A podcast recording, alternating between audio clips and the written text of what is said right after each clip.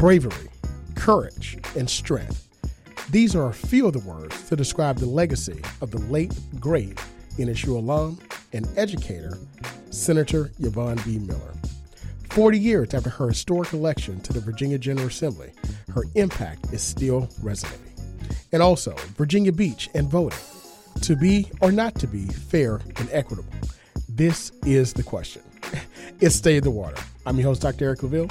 Stay tuned for our 2024 Virginia General Assembly series as we discuss the impact of this great leader and the impact of voting in Virginia Beach. Welcome back. It's Stay the Water. I'm your host, Dr. Eric Claville.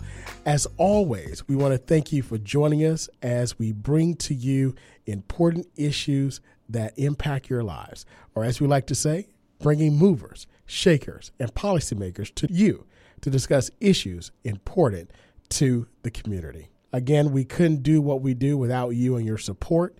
We also like to thank everyone here at the Norfolk State University, home of the Spartan Nation, where we broadcast every Sunday from none other than WNSB Hot 91, the soul of VA. For those of you that listen to the show, you know that January, February, March is our General Assembly series. And during this particular series, we discuss things that are going on on Capitol Hill in Richmond. That's right. Our legislators are there, our representatives that we chose this past November to represent our interests are on the Hill advocating for us and on behalf of us.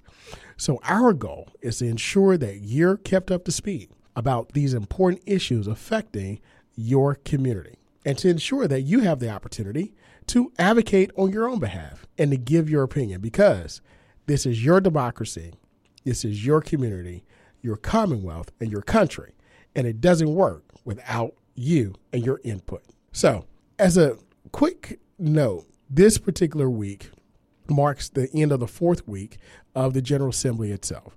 So this is being this is the long session, what we call the budget year.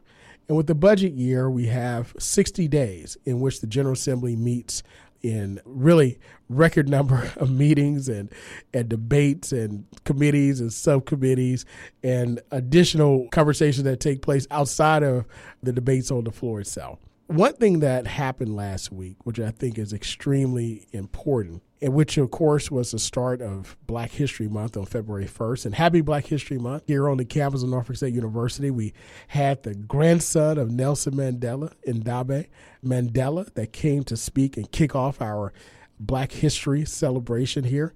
And just as a side note, this was a great time. It, first of all, it was a phenomenal, phenomenal speaker talking about his book, Going from the Mountaintop. And with that, he talked about the lessons learned from his grandfather, the late President Nelson Mandela.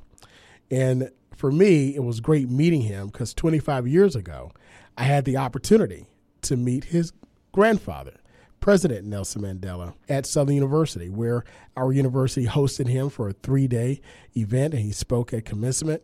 And I had a chance to shake his hand and speak with him and also attend a luncheon in which he spoke at. And then before that, I also had a chance to meet the first black uh, Secretary General of the UN, Kofi Annan. So for me, it was a whirlwind time period in 2000, and it was a, definitely a, a great culmination on last week. But the General Assembly did something very similar. They honored someone that was a trailblazer and fought for us and African Americans and our community before anyone else was able to do it. And what I'm talking about is none other than honoring the legacy and the life of the late Senator Yvonne B. Miller. Now, you may ask yourself, you know, who is Senator Yvonne Miller and why is she important to us? And, you know, why am I taking time now to, you know, talk about her on this show?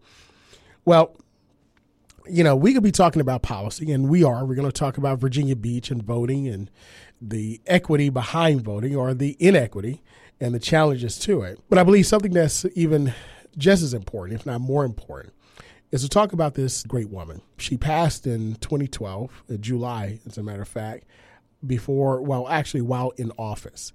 But her legacy and her impact is something that really is a part of all of what every legislator, especially woman legislator, an African American woman, is doing now. You know, Yvonne Miller, the late senator, is actually the very first black woman to serve in the House of Delegates and the Senate of the Commonwealth of Virginia. Let me say that again. This black woman, this educator, Norfolk State University education professor, former chair of the education department, and also attended Norfolk State University. She was the first to be elected, who ran for and was elected to the House of Delegates in 1983. And she became the first black woman to serve in the House of Delegates when she began her term in 1984. Not only that, but she was also in 1988 began serving in the Senate of Virginia, becoming the first black woman to serve in the Senate.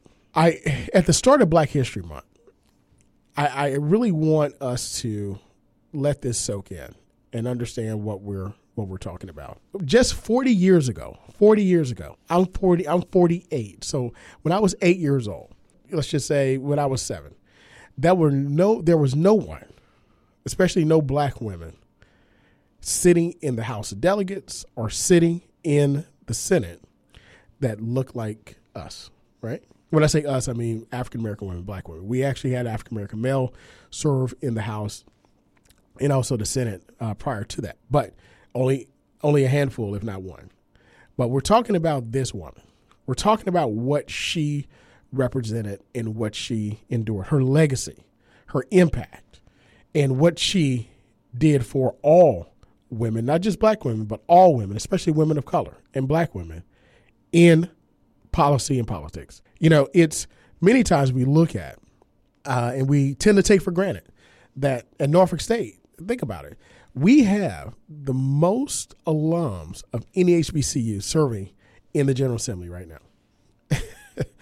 you know, we also have our alums who are holding some of the top offices in the General Assembly right now. And every day we're able to see people that look like us, especially former President Barack Obama, cabinet secretaries and, and government, U.S. congressmen, U.S. senators, local mayors, the mayor here of Norfolk, the mayor of Portsmouth, the mayor of Newport News, the mayor of, of Hampton, you know, all these individuals that look like us, look like African Americans, look like black people. But just 40 years ago, 40 years ago, that did not exist in the Commonwealth of Virginia in the General Assembly. I mean, think about that. Just 40 years ago, 40 short years, to have someone that saw the need to do what she did is remarkable. As a matter of fact, I, I just want to take at least half of this show to really honor her legacy and and talk about her impact and what she was and what she did. Now, according to a resolution, now the Senate of Virginia, led by Senator Louise Lucas, who is an NSU alum, President pro tem of the Senate, and chair of the very powerful and influential Finance and Appropriations Committee in the Senate, and also Senator Mamie Locke, who high-ranking senator and former educator herself, former dean of School of Liberal Arts at Hampton University, which I had the honor of serving as her assistant dean and also serving on her campaign and and serving also with her in the Senate uh, as a staffer. You know, they led the resolution for her in the Senate. And part of the resolution, I'm not going to go through it all, but part of the resolution, it highlights her life, how it started, what she endured in her life, the resolute, the resolve that she had to advance equity and fairness, and then the her her legacy, what she left behind. So part of this it shows that she was born in 1934 in North Carolina. She was the oldest of 13 children. You know, so she was the, you know, like my older sister, she's the default mama of the family, right? She's the one that helps to keep all, all of us in line. Like this, she attended segregated schools. She came to Virginia and attended Norfolk State University. But at that time, it was the Norfolk Division of Virginia State College. All right, for all those big state, little state. All right, all right. You know, we were all one family, right? but then she was here for two years, then transferred to Virginia State College, now Virginia State University, graduating with her bachelor's degree. And then from there, she began her career as a teacher in Norfolk Public Schools, which was segregated at the time. She witnessed, according to a resolution of the Senate, the effects of massive resistance, which helped to spark her interest in the civil rights movement and equal treatment. So from there, she said, I've got to get more. And this goes to the value of education. She ended up going to and getting her master's at the Teachers College of Columbia University, Ivy League institution, in 1962 and her doctorate in education from the University of Pittsburgh in 1973. And then from there, she joined the faculty of the first HBCU and the first college she attended, Norfolk State University, becoming a professor and head of the Department of Early Childhood Elementary Education. The value of education, the, val- the what she placed upon education is tremendous. Not only did she place her value by being educated and with a bachelor's degree in 1960, she didn't stop there. She continued on and went to the Ivy League institution. I'm sorry, 1950s, attending college to get her bachelor's. 1960s, applying to being accepted and attending Ivy League Columbia University. Okay. And then from there, going to University of Pittsburgh for her doctorate in the 70s. 50s, 60s, and 70s. Growing up and being reared in segregated North Carolina, Edenton, as a matter of fact. So think about the her experiences, what she saw from North Carolina to Virginia, the Commonwealth, to New York to Pittsburgh, bringing all of those, those experiences, bringing all of that knowledge and that passion back here to the Commonwealth of Virginia where she said it's time, where she became elected and ran for office in the House of Delegates. So in 1983, she ran for office and she was duly elected and began serving her first term in 84 in the House of Delegates and in 88 to the Virginia Senate. So during this time, I was talking to Delegate Cliff Hayes, my good friend, and I had the opportunity to attend the commemoration on the House floor, which was led by our two alums, Delegate Candi King and Delegate Cliff Hayes. Again, Norfolk State is well represented in the Commonwealth of Virginia General Assembly. They led the Virginia Black Caucus, which is the largest number of Black Caucus members ever in the history of the Commonwealth. Again, breaking barriers. And then they led them, and then, of course, the family of the late Senator Yvonne Miller and I had the opportunity to represent Norfolk State University on behalf of our president, President Javaune Adams Gaston, on the floor of the House of Delegates while they made the presentation of the portrait to the family of the late, great Senator Miller. And Delegate Hayes, he was saying that a lot of people really don't really understand the gravity or the weight that she had, the gravity of what she did and the weight that she had. Because during that time period, again, when you look down from the galley, it was all white males, right? White males that were sitting there. And you have this one black woman that's there. And then not only that, but a majority white males. There was a few, I think, white females, and but majority white males. And when you look down at the galley, that was a time period where you could smoke in the General Assembly. You could smoke in government buildings. Again, not too long ago, 40 years ago. A lot of things changed, right?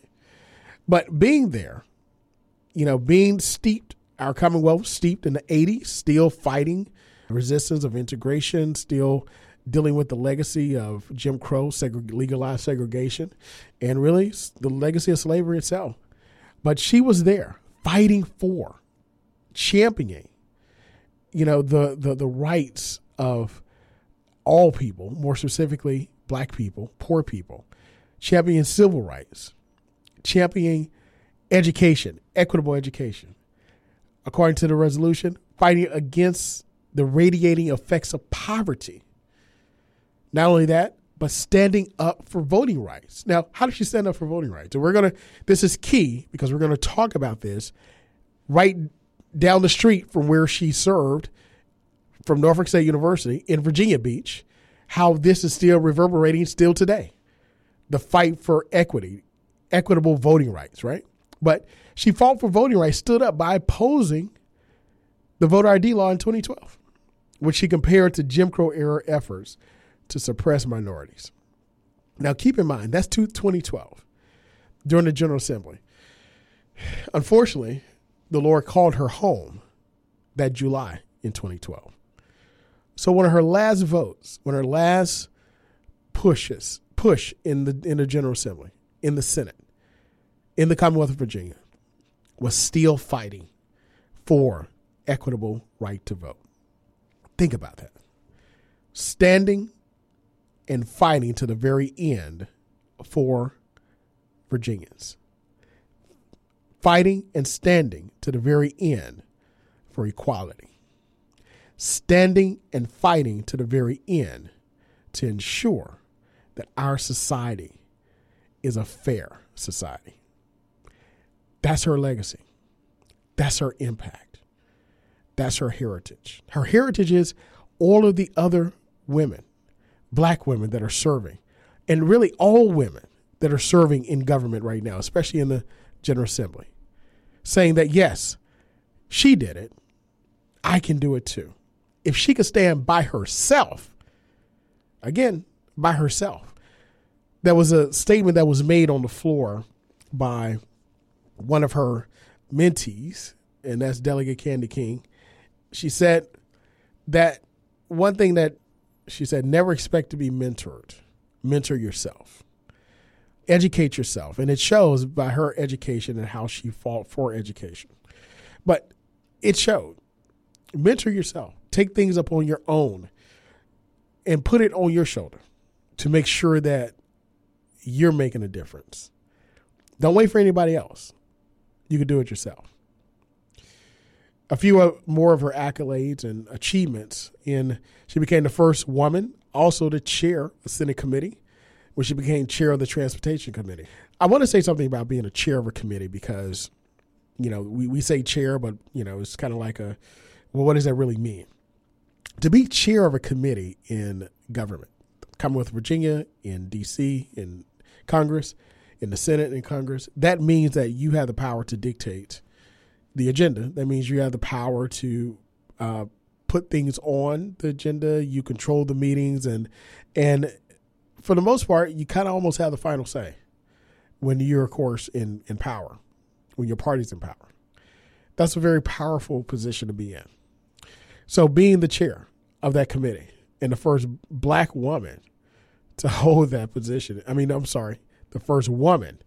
Again, she just didn't represent black women. She just wasn't inspiration just to black women or women of color.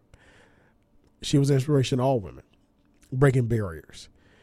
Not only that, but at the time of her death, she was also the longest serving woman in the General Assembly, served 28 years, and ranked fourth overall in seniority. Of course, we know now that's been broken, and of course, Senator Louise Lucas is the ranking in seniority and the longest serving woman in the General Assembly as well.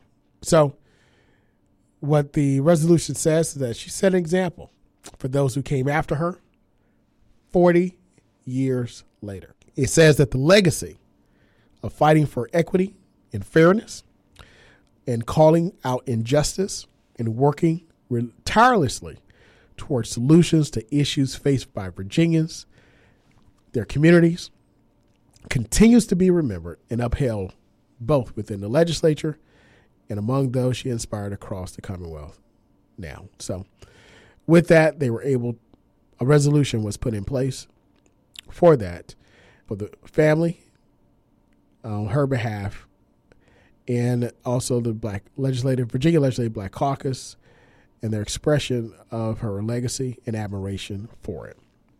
And there's a beautiful, beautiful photo of her portrait that was provided to the family during the house commemoration and presentation on the floor to her.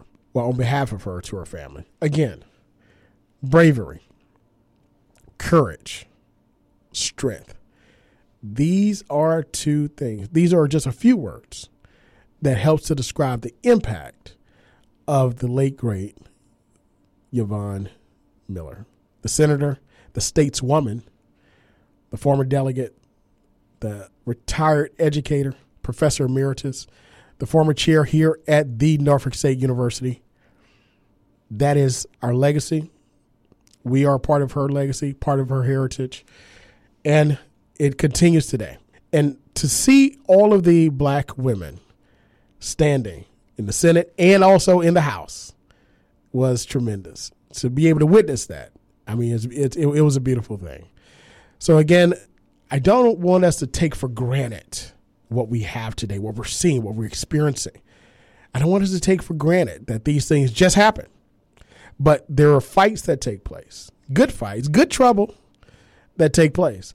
But the ability to stand in the face, to remain resolute, is something that has to be in you. So the question becomes who's next? She definitely wasn't the last. Thank God for that. But the question becomes for those that are listening and for those that will listen, are you going to be next? Are you helping to raise the next generation? Or, or will you be a part of the next generation of leaders, of educators? That's the question. And that's truly what we believe that will continue to create her legacy if you continue to move up and step up and pick up the mantle and run with the baton for equity, equality, and justice for all. So I want to switch now to some legislation. And I talked earlier, I mentioned earlier that uh, the late Senator Yvonne Miller, one of her very last pieces of legislation that she fought against before her death in 2012 was voter ID laws and fighting for voting rights. And ironically, 40 years later, well, not 40 years later, but actually, uh, uh, what, 10, 12 years later, that fight still continues. When we take a look at what's happening in Virginia Beach. Now, according to WTKR, the state leaders were looking to pass a Virginia Beach 10 1 voting system, where it shows that two bills in the Virginia Assembly are looking to bring the city of Virginia Beach's charter up to date to a 10 1 voting system, something that already has changed in 2022. So, let me give a quick backdrop to this, but I'll talk about what actually took place on in Richmond first. But Monday of last week, we had members of the Virginia NAACP and state leaders hold a press conference in Richmond, according to WTKR to encourage House delegates to pass HB or House Bill 416. Now, according to Senator Aaron Rouse, he says this charter change is only catching up to what the federal courts have already deemed and already ordered that the city of Virginia Beach have a 10 1 system. Now, of course, in legislation, you have a House bill and a Senate bill, which pretty much is the same. And then they debate it, it crosses over they debate those and then it comes together right at the very end. Of course that was that was commonwealth of virginia legislation 101 in five seconds. But senator rouse is he's also patron the senate version of that bill to amend the city charter. Now what is a 10-1 voting system as opposed to what virginia beach had before? Now virginia beach prior to 2022 2021 really they were had a voting system which was a 731, which basically meant that everybody in the city of Virginia Beach could vote for every candidate on the local level for city council and also for mayor. So you had some at large seats and and so forth. And basically, if you lived at the beachfront, then you could vote for the city council person that lives in Princess Anne's off Princess Anne go vote for the city council member that lives on the other side of the city by town center and, and, and the like. So basically, what happened is that it made it really diluted the ability of communities, especially communities of color or disadvantaged communities or communities that were part not part of the status quo, to vote for the exact same or very similar type of representative to represent the city of Virginia Beach. So now you have a beach that is diverse, about 30%, let's just say, give or take, of diverse non whites. But you have one or maybe none at a certain time people of color on the city council. And it's because if you have 70% or high 60%, that are voting for one type of ideology and you find that candidate and 30% voting for another type of candidate with a different ideology, race, or gender, then you're going to get what the 70% wants across the board. Virginia Beach was the only or the last city in the Commonwealth to have a system like this. Norfolk was like this. A suit was filed in the 80s, it was corrected, where now you have districts. So basically, just like the federal system, just like the state system, where we elect uh, senators and, and, and delegates, you have a district that's drawn where you live in a precinct. You vote for that representative to represent you in Richmond, to represent you in Congress, and there you have it. You have that person that lives in your community.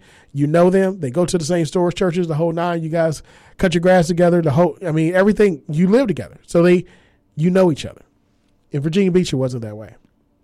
Not until a suit was filed by NSU alum Holloway against the city of Virginia Beach.